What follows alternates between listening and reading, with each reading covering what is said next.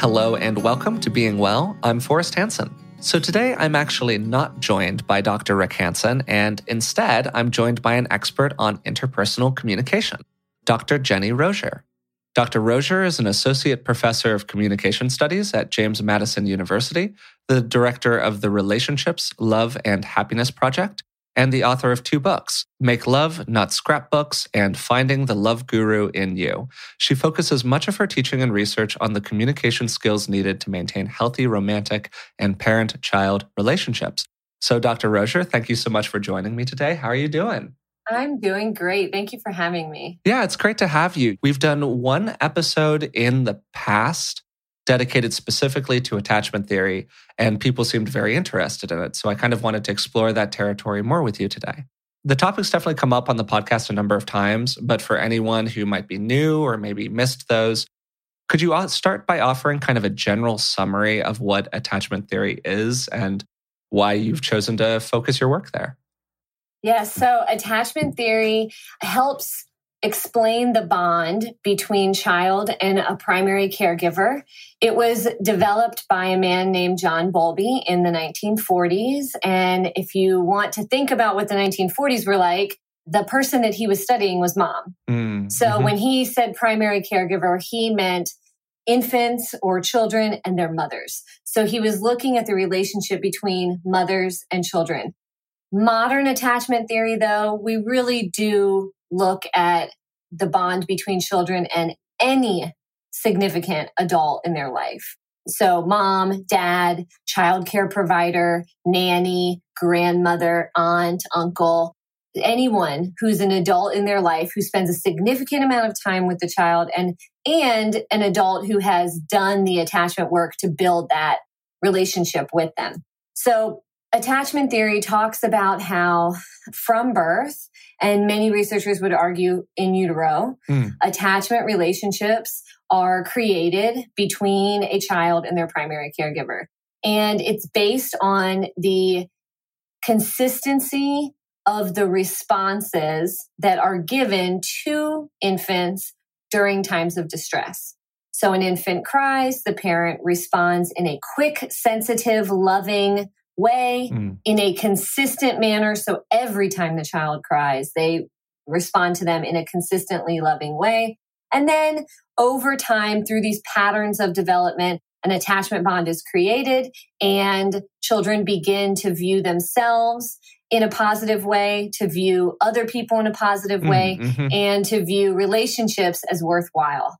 Oppositely, if these attachment bonds are not secure, if they are insecure, children can grow to believe that they are not that great, maybe even that they are bad or they are not worthy of love or they're not lovable. They cannot trust other people. So other people aren't good. Other people are not trustworthy and or they could begin to believe that relationships are not worthwhile because you know they never work out the people give up on them and so it's not worth getting into a relationship Interestingly, the attachment bonds that are created in the first three years of life create an attachment style. So the research would call it an attachment style. I like to call it an attachment style foundation because it is malleable. It's not an attachment style that's set in stone. And so for the first three years of life, an attachment foundation is created and then children carry that attachment style foundation with them for the rest of their mm. lives, mm-hmm. impacting mm-hmm. how they form, maintain, and even end friendships and romantic relationships through adulthood. Mm. Okay, so getting into that a little bit, what are some of the different attachment styles? You indicated kind of two big families. You said secure and then you said and insecure. Insecure. So, what did some of the different attachment styles look like? And what are some of the kind of everyday features of them that they might mm-hmm. have in relationship? So they're going to look different depending on who we're looking at. Are we looking at toddlers and young children or are we looking at middle childhood or teenagers or adults? So if we're if we're talking about infants and toddlers, securely attached infants and toddlers feel that they can trust their primary caregiver. They feel that their primary caregiver is good and that manifests into this idea that other people are good And so they're more willing to venture away from mom. That doesn't mean they're taking a plane to France. It mm-hmm. means mm-hmm. that when you're at a play date, baby is crawling or walking baby is willing to move a few feet away from you and play away from you. But it, just because they don't move away from you doesn't mean that they're not secure, right? So a lot of times I'll talk to moms groups and they'll say, yeah, but my baby always wants to sit on my lap during the mom group. And I say, yeah, but you're in a totally scary environment that they're not used to. And even the most secure baby isn't necessarily going to venture away. So if you are in a place that feels safe to the child, a secure child will then be able to venture away. Now, if on their travels they experience something distressful, like a dog barks or a piece of furniture in your own home is out of place, then they might retreat. They might visually retreat. So look back at you just for some reassurance and you say, it's okay, baby, I'm right here. Or they might physically retreat to you and need a hug or need to sit on your lap for the next 20 minutes. Mm-hmm. But even a securely attached child, when they experience distress, they are going to retreat back to mm-hmm. mom when they feel like they need her. Because, or dad or grandma or the nanny. Because they feel because the the whole point of attachment is that you've created this relationship with this child so that when they experience distress they know that they can go to you to help them downregulate that stress so a, a toddler can't downregulate their own stress many hell many adults can't downregulate their own stress. yeah, exactly. What I think is so interesting about this is that scaling this forward from toddler age or young child mm-hmm. age into adulthood, you can start to see examples of what something like that, even a securely attached person, might look like inside of their adult relationships, like a version of that looking yeah. back over the shoulder to see the parent um, can definitely manifest in our kind of interpersonal relationships too. Oh yeah, to make make sure your partner is nearby. We we uh, people in healthy, secure marriages, they still want to be near their partner. They're comfortable with independence, so there's that venturing out. They're comfortable with independence, but they also are comfortable with intimacy and dependency and being interconnected with their romantic partner. Whereas maybe mm. an insecure adult might worry that their partner is going to leave them. Mm-hmm. Every once in a while, sometimes they are consumed by it. Or they might worry that their partner is cheating on them and, and then they express some jealousy. Or they could go the other way and feel like they don't need a partner to be happy and avoid getting close in relationships. So the attachment bonds in childhood go, go through middle childhood and teenage land and uh, young adulthood into adulthood, and they manifest into this combination of attachment avoidance and attachment anxiety. And those two ideas cross to create some adult attachment styles. Yeah, that makes total sense. So, to get into that for a moment, we kind of covered securely attached, moving into the insecurely attached styles. You've got these two different variables that you just mentioned, which was anxiety and avoidance. And my understanding is that the three kind of insecure styles are different combinations on the meter, if you will, yeah. of those two different things. Like how loud are they turned up to? So, would you mind describing them and kind of walking us through again what those look like practically? Sure. So, in adult attachment, so you you first have to think about avoidance and anxiety as being on a continuum. Mm-hmm. So some people have really high anxiety, relationship attachment anxiety, and some people have really low, but most of us fall somewhere in the middle. Same with avoidance. Some people have really, really high avoidance. Some people have really, really low, but most of us fall somewhere in the middle. So the four attachment styles tend to be described in terms of the extreme ends of the continuum. So while one person might be very securely attached because they experience low anxiety and low avoidance.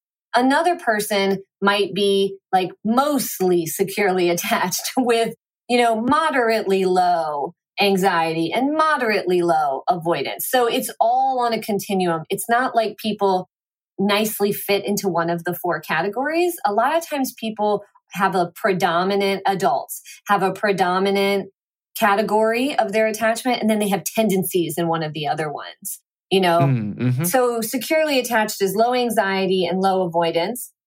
High anxiety and high avoidance is called fearful avoidant. Some research just researchers will just say fearful and some call it fearful avoidant. But these people have high anxiety. So they're really nervous about being in a relationship and high avoidance. So they want intimacy, like in their head, they want a relationship, they want intimacy, but they tend to have a difficult time trusting other people. And sometimes it's so scary when they're in a relationship that they just can't do it. So they don't. There's both kind of a pulling toward and a pushing away, yes. is what you're describing. So there's mm-hmm. a dissonance that can cause like a good amount of stress in that individual.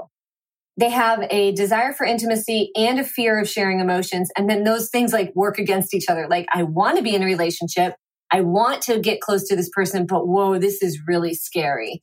And mm-hmm. I can't really trust other people. What if they judge me? What if they, you know, so they're going back and forth in their head.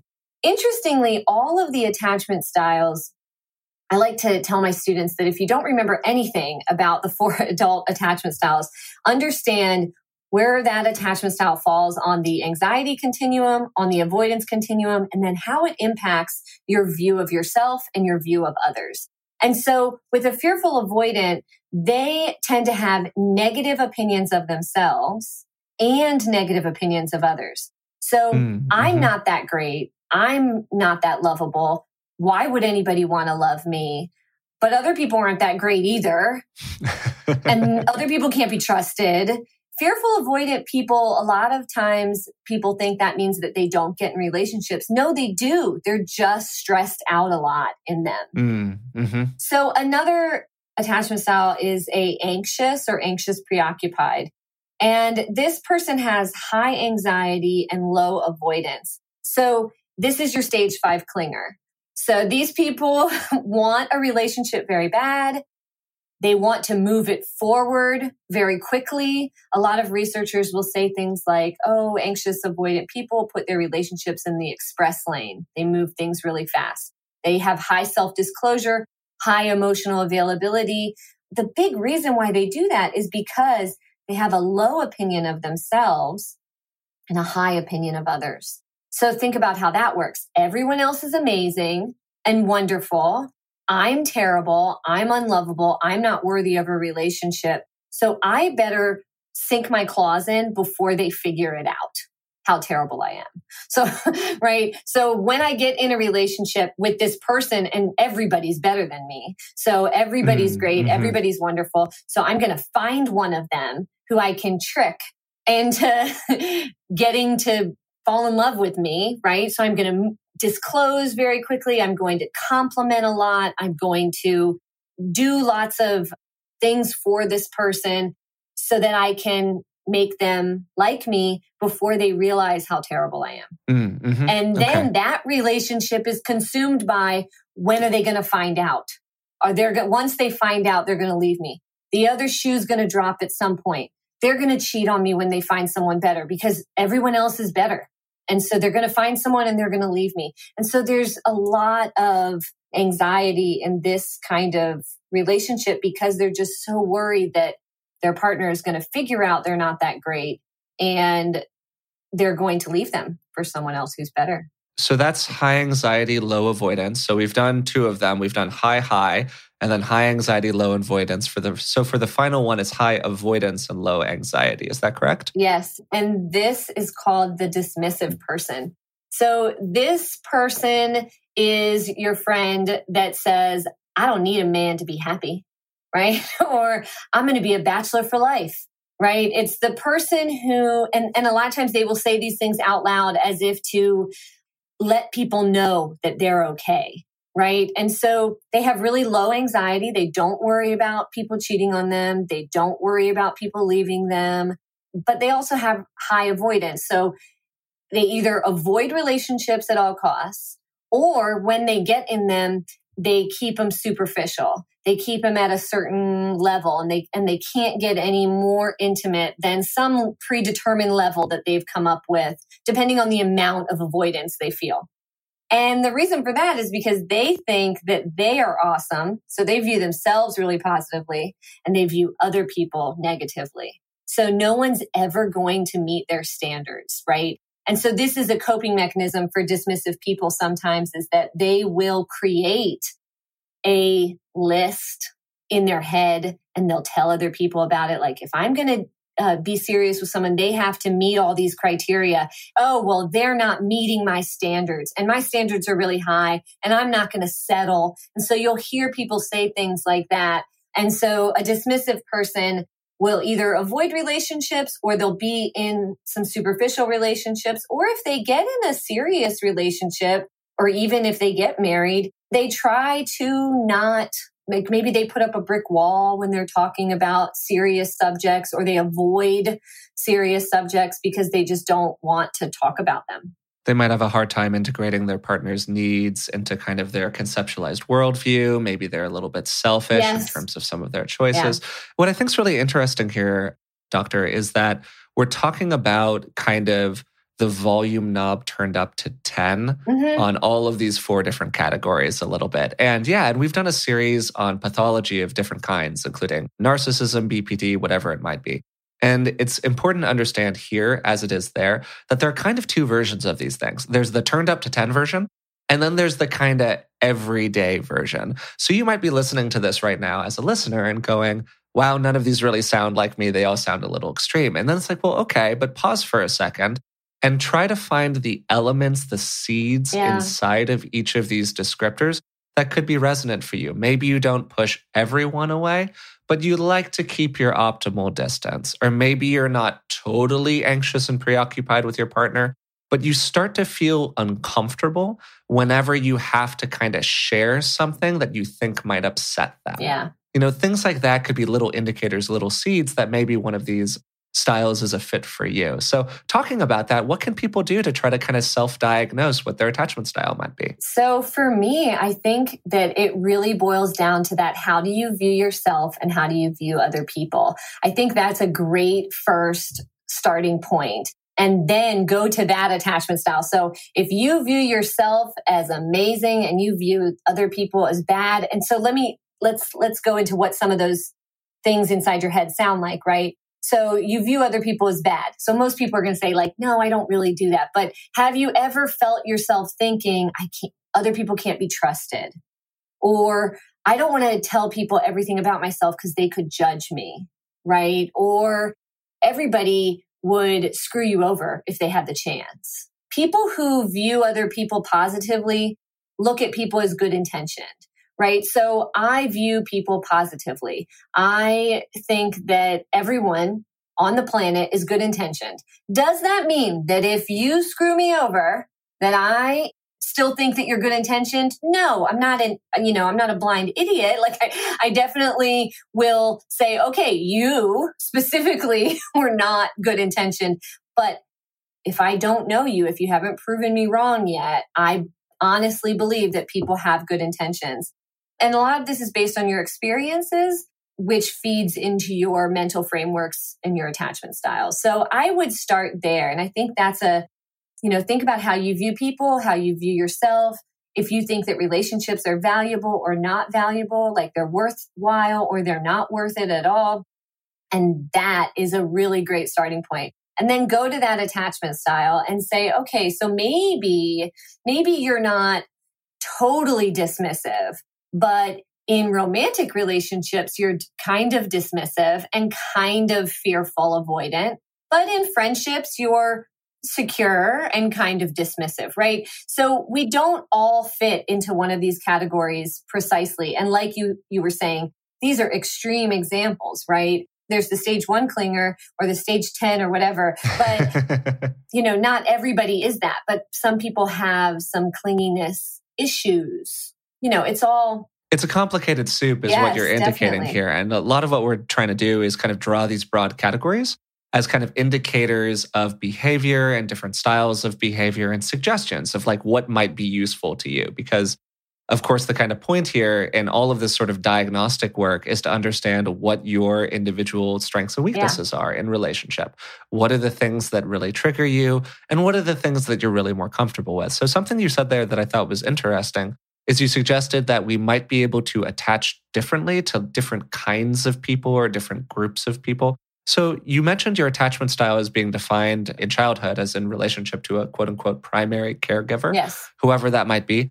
Can you attach to your mom differently than you attach to your dad, differently than you attach to your best friend down the street? So in infancy, you can definitely attach differently to different parents, right? So let's say that you are a baby and you have a mom and a dad and a grandma who's around a lot, right? And who does a lot of the childcare. You can form secure attachment bonds with all three of those people. You can also form secure attachment bonds with two of them and a less secure attachment bond. Maybe mom loses her temper more when you're in distress and she's not you know, capable of calmly responding to you every single time. I also think it's important to note sometimes parents will ask me, "Oh, well, you know, I have screamed at my baby before. Is he is his life ruined?" No. yeah, no. Totally. This is about mental frameworks are developed in your brain based on patterns of behavior. So, if you look at the overall picture of how you generally respond to your baby? Do you generally respond in a sensitive, loving way? Now, does that mean that once a week you can lose your mind? No, that's probably too much with an infant. But um, you know, there you can have some some mistakes here and there. We are all doing the best we can with what we have. And unfortunately, if we have any childhood trauma or any attachment issues in our past, sometimes hearing a baby in distress can trigger that and it becomes really impossible for us to adequately respond in a sensitive way. So one of the things that I will talk to lots of young people about is before you have children of your own, really work on dealing with some of the, you know, maybe trauma or toxic stress that you experienced as a young child or some attachment issues that you believe you have before you know, taking that dive and raising your own kids. Yeah, absolutely. I think that's great advice. And there are kind of these two warring impulses a little bit. The first one that I would say is sort of the repetition compulsion, which is talked about in psychology, how, you know, the the children tend to repeat the sins of the parents and so on and so on through generations. And then secondarily, this interesting thing where even if you are an insecurely attached person, if you're somebody who had a problematic childhood experience, then you grow up and you become a parent. It's not uncommon to be able to reforge secure oh, bonds yeah. in your own life due to having a really positive relationship with the child. By becoming somebody that that child can securely attach to, you can kind of fill yourself up again with the resources that you need to sort of heal those old wounds. So it's kind of the sort of push pull between those two dynamics, how we do have a bit of that compulsion to keep on doing the problematic things while also having these really great opportunities for healing. So it's which one of those impulses wins out in your life is a matter up to a lot of factors, including individual effort and knowledge and understanding. But there are definitely those two weights in play. Yeah. And I think it's important to also note that when you are an infant, you don't have many choices on who you can yeah. have as a primary caregiver. It's whoever you're around a lot. Yeah, you're stuck with them. Yeah, you're kind of stuck and you're really kind of stuck most of childhood. Maybe you have a teacher in elementary school who does some attachment work and really does some emotion coaching with you and becomes an attachment figure for you. But unfortunately, a lot of elementary, middle, and high school teachers have too much on their plate to do that with all of their students. But you could create more attachment figures as you age. So maybe your uh, parents were your attachment figures figures when you were young and they it was kind of a rocky you know attachment bond. But then when you get a little older maybe in middle school you find an attachment figure in a friend's parents or you find an attachment figure in an uncle that's decided that he wants to really be a part of your life or you you know your grandparents move closer to where you were living and then you really form an attachment bond with a grandparent. And then as you turn into an adult and you start to get into some serious romantic relationships, your attachment figure shifts from your parent or the coach or the old teacher or the friend's parents to your romantic partner. And so, yes, if you had insecure attachment relationships your whole life, mm. and then you marry someone or you get in a serious committed relationship with someone and you start to earn banked security, you 100% can become a securely attached person. And so, you know, all of this is malleable. It is not set in stone. Is it harder to earn security if you have severe attachment issues from childhood? Yes, it's going to be harder, but it is not at all impossible. That's great to hear. And I think that it's a very hopeful and positive note just in general for people to be aware of that they're not kind of stuck with the baggage of their childhood. Exactly. I would I mean I'd be more than happy to spend another hour living in the de- living in the developmental psychology world with you yeah. here. Uh, there's some things I want to get into. I want to kind of kick it forward into more of our adult relationships, but as a big summary of everything we just talked about, there are these four different attachment styles. One of them is quote unquote secure. The others are insecure in different ways. These are based off of childhood experiences, which have an impact on us. One of the big themes of this podcast is the importance of childhood experiences and what we can do in adulthood to work with those childhood experiences. But okay, we're in adulthood, you've looked at some of the flags and you go, okay, maybe I'm a little on the dismissive side, or maybe I'm a little on the anxious side, or maybe I'm a little on the whatever side, whatever it might be for you. Are some of these attachment styles more compatible with each other in terms of adult relationships than others? I would imagine that if you're securely attached, you're kind of compatible with everyone, yeah. but most people aren't securely attached. So, what do those kind of pairings look like practically in the adult realm? The most compatible romantic relationships is a secure person with a secure person. So, clearly, that's the number one recipe for success. But close behind it is at least one person has to be secure. And the other person can be any of the other insecure, even severely insecure. As long as one person is in, is secure, has secure attachment bonds with other adults in their life and has grown up that way, they can definitely have a happy, healthy relationship with someone who is one of the insecure attachment styles. So if we, a lot of times researchers will categorize adult attachment by avoidant attachment styles and anxious. So anxious preoccupied is clearly the anxious one. And then fearful avoidant many times gets grouped in with a avoidant attachment style. So dismissive and fearful go into the avoidant realm.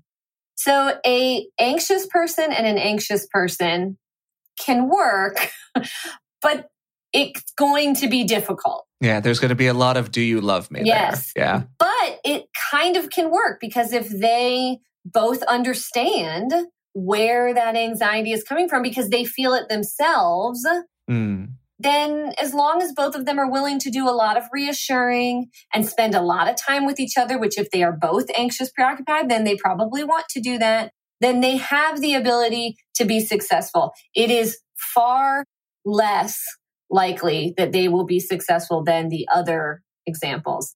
But it's totally doable. Mm-hmm. Two avoidant people, again, doable, but they likely are going to look more like a roommate relationship mm-hmm. than the typical romantic marital relationship that we are used to understanding. But maybe that will work for them right? Yeah. They both mm-hmm. want their independence. They'll get emotional closeness if and when they want it. But from the, from the outside looking in, it will likely look like two buddies that got married. But the relationship that is not going to work is an mm. avoidant person with an anxious person.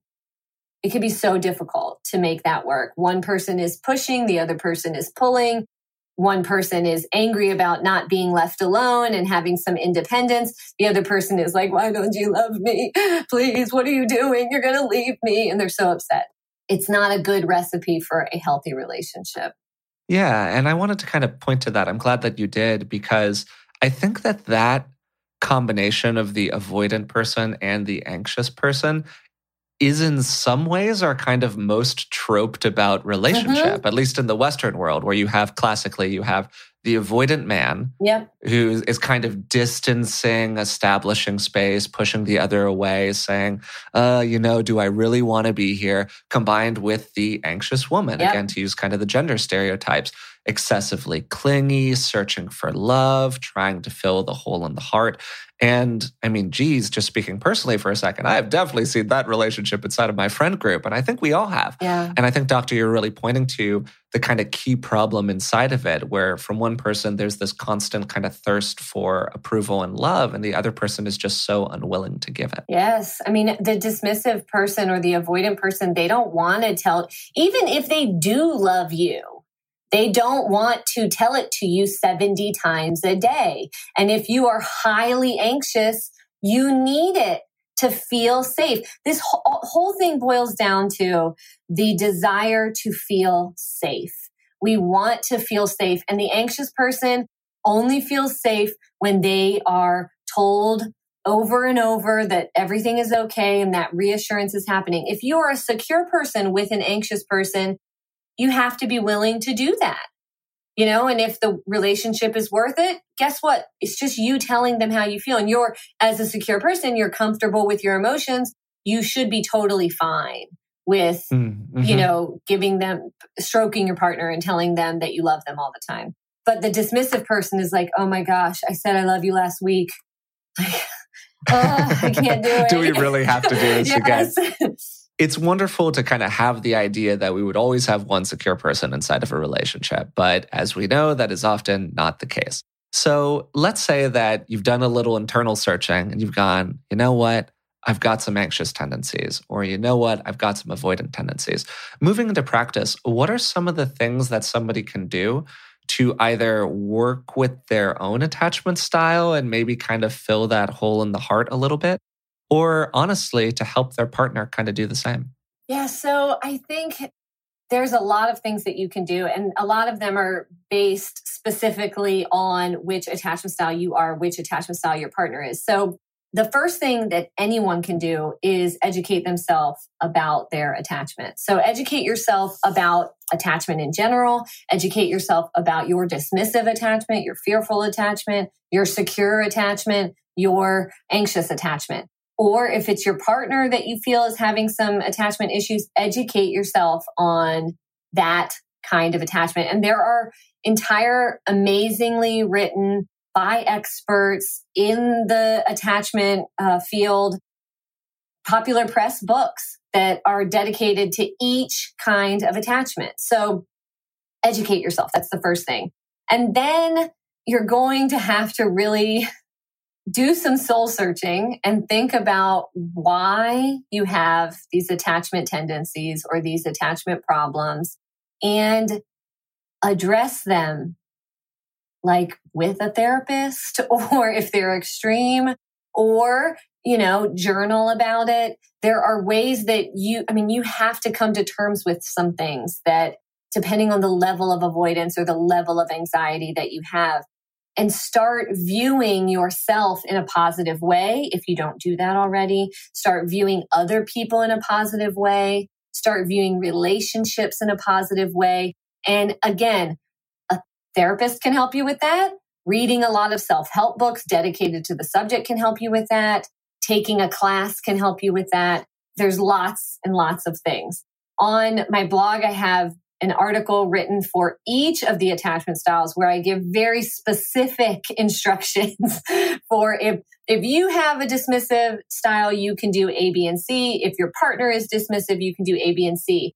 Things for the dismissive style, things like if you are dismissive, then you can become self aware. Think carefully about what you avoid in terms of emotional or physical closeness, right? So, like, think about those things. Like, what is it that bothers me? Why do I move away from my partner? Is it the actual touching of another person? And why am I so, you know, upset about that? Why, mm. why do I not want to sit next to him or her? You know, and so start thinking about those things. If you're dismissive, you need to actively try to carve out quality time for your partner. Because if you don't actively try, it's your tendency to just go do stuff by yourself. It's it's never going to happen yes. if you're not doing it intentionally. Yeah. And so you have to like intentionally work on carving time out of your daily schedule, whether it's texting or phone or face to face, but daily schedule. You can say things like, it's hard for me to talk about my feelings and explain to your partner mm. why it's hard mm-hmm. for you mm-hmm. to talk about your feelings. If you don't know why it is, think about why it is right? You know, was it a specific thing that happened when you were younger? A lot of times people who have, who unexpectedly, not that we ever expected, but who quickly or unexpectedly lost a parent when they were younger tend to move towards some dismissive tendencies. And so understand if this happened to you and you have dismissive tendencies, that it's likely because you don't want to get too close to someone else because people leave. People, people leave by leaving or people leave by dying and life is fragile and, you know, it's not worth get why would i ever get too attached? Yeah. Yeah why would i get so attached to you? So think about why you do these things and explain them. Just come out and say it. Learning about attachment for me is about improving your empathy right so when you learn about why you behave certain ways why you do certain things and you learn why your partner behaves in certain ways and why your partner does certain things it allows you to be more empathetic. Oh, he doesn't want to talk about when we're going to have kids because oh i remember his dad died when he was little and that's really hard and you know this is a hard conversation for him and so then you can i mean when you have that knowledge you're you're because i think that the the go-to is oh he doesn't want to talk to me about having kids because he's not serious about our relationship and you know he doesn't want to have kids and i want to have kids and then it's like this level of anger and you go straight to angry and then a conflict could ensue. But if you have this knowledge about where this idea that your partner doesn't want to talk about serious things comes from, you're more willing to be gentle with them. Yeah, absolutely. I think that your emphasis on empathy there is such an important mm-hmm. kind of piece of the puzzle. It's a huge piece. yeah, no, absolutely. Because empathic relating is kind of the center of any sort of functional relationship.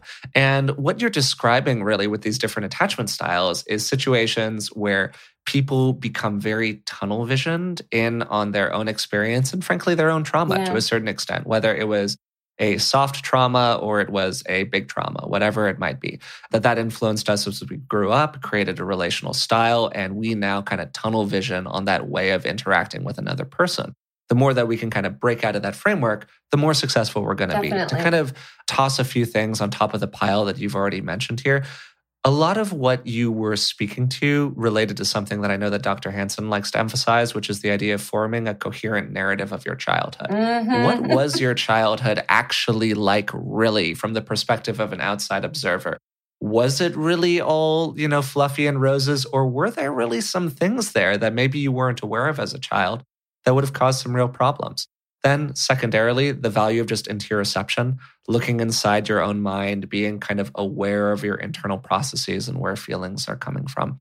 And then finally, the more that you form, as you've been saying, kind of secure bonds with people in adulthood, the more that you can kind of work to heal some of those childhood wounds. So, so those are three things I would just kind of layer yeah. on top of the great advice that you gave, which was more specific to attachment style, that are kind of general notes for people who might be working with this uh, area.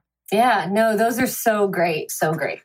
Yeah, thank you. And so, as kind of a wandering toward the end here, again, I, I, know we could spend a lot more time.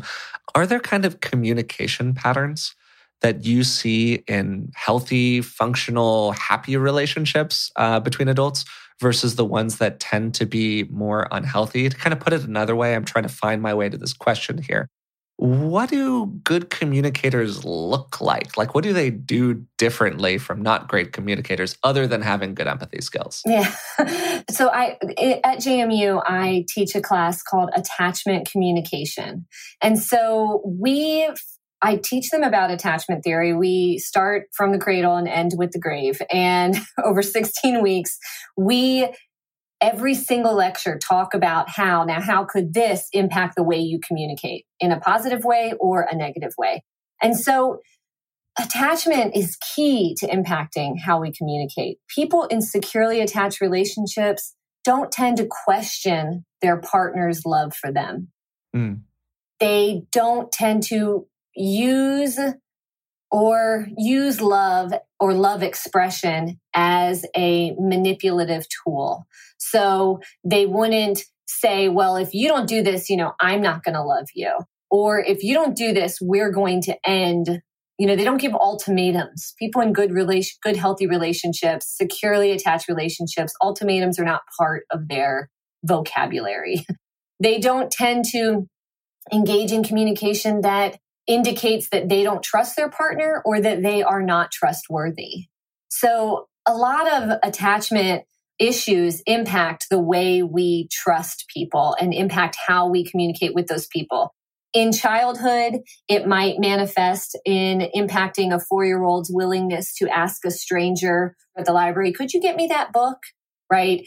A insecurely attached child would say, no, there's no way I'm going to go talk to that stranger because people are bad and this place is not a safe world to be in. So I'm not going to risk it. So a lot of times in childhood, attachment issues manifest into a lack of communication. So a unwillingness to communicate with people they don't know or expressing their opinions or expressing their emotions.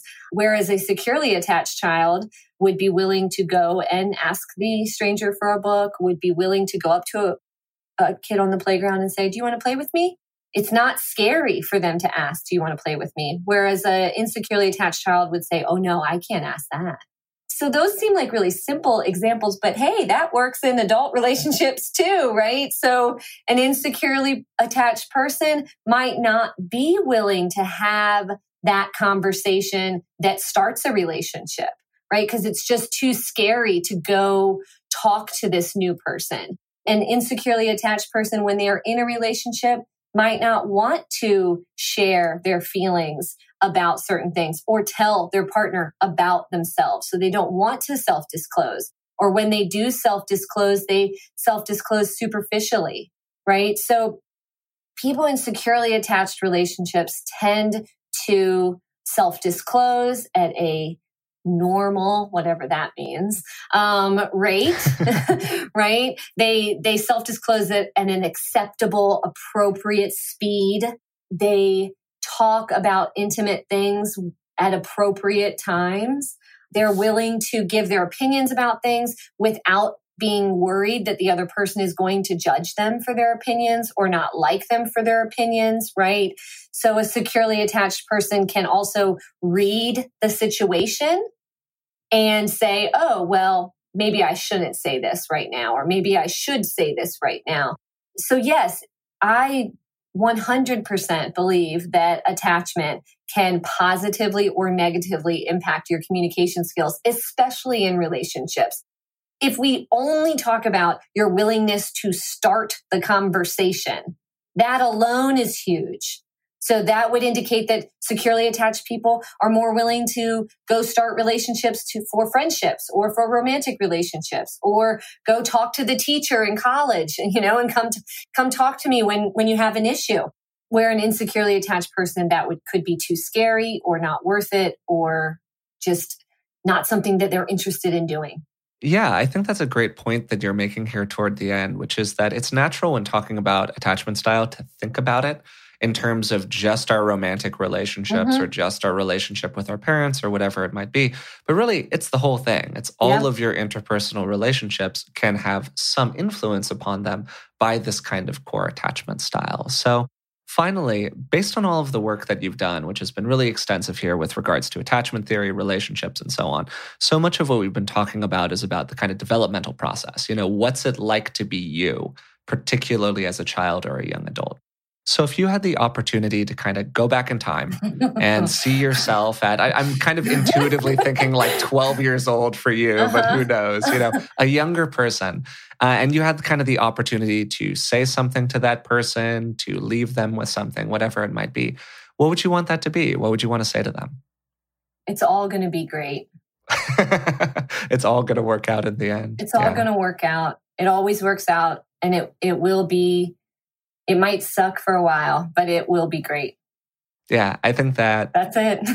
that's that's honestly on the short list of what I would want to tell myself, particularly yeah. if I were landing in high school or something oh, like that. man, definitely you know because teenagers can suck you oh, know? oh, it can terrible. be yeah it can be really rough to go to school every day for a while but just that reminder of you know what? It's all going to work out in the end. Yeah. I think is a wonderful note and it's a great piece of advice to kind of close the episode on. So doctor again thank you thank so much you. for taking the time for doing this. Thank you.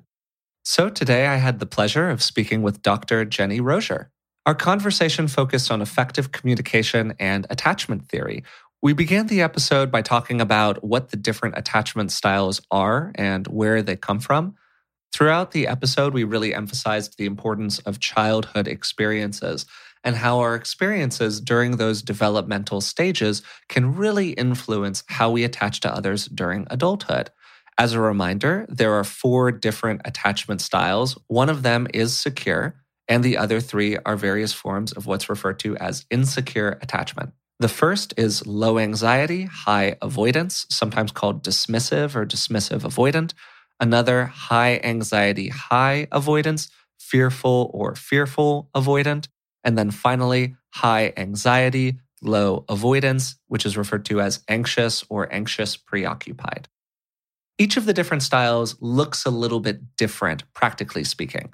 Anxious people tend to be a bit clingier, to use the conventional language, while avoidant people tend to like to establish distance with others and not get too close. A lot of these styles are based on our relationship with are people good or not? And am I good or not? People who tend to have a relatively high view of themselves and a high view of others, I mean that in a positive way, not in an egotistical way, tend to be more secure, while those who question whether or not people are good or whether or not they themselves are fundamentally good tend to be a bit more insecurely attached. We spoke for a moment about what styles are more compatible with one another. Of course, two securely attached people can lead to a wonderfully healthy relationship, but all it really takes is one securely attached partner to give a relationship some pretty good chances of turning out pretty well. On the other hand, two anxious people or two dismissive people can also make things work. It might be a little imperfect, but you can make things work. But one of the really challenging relationships is that between somebody with a more anxious attachment style and somebody with a more dismissive or avoidant attachment style. And what's unfortunate about this is that this is such a common pairing of people. And certainly in Western culture, it's one of the real tropes that we have around relationships. So learning how to work within that effectively or frankly to avoid it if it's becoming a problem, can be a really, really helpful tool. Toward the end, we talked a bit about how to work with our own attachment style or how to work with our partners. And Dr. Rozier has a bunch of resources online focused on doing exactly that. And I'll be linking out to those in the description of today's podcast. Before we go, I'd like to let you know about Rick's new program, Just One Minute. If you'd like to start making real positive changes to your brain and your life, but you don't have a lot of extra time, then Just One Minute is for you. It features 57 bite sized practices that give you just one thing to focus on each day to make your life better, such as seeing the good in yourself, finding strength, feeling safer, and taking more breaks. You can watch or listen to them anywhere, and with lifetime access, you can revisit them again and again. For podcast listeners, we're offering a special discount to just one minute. If you enter the code being well in all caps at checkout, it will give you 10% off of the purchase price. I was actually there when Rick was recording this program, and I really have to say, I think that it's one of our best offerings. So, if you're interested in learning more about Just One Minute, I've included a link to it in the description of today's podcast. So, if you've been enjoying these episodes, I would really appreciate it if you would take a moment to leave a comment, maybe even a positive review. Hey, why not? And subscribe to it through the platform of your choice.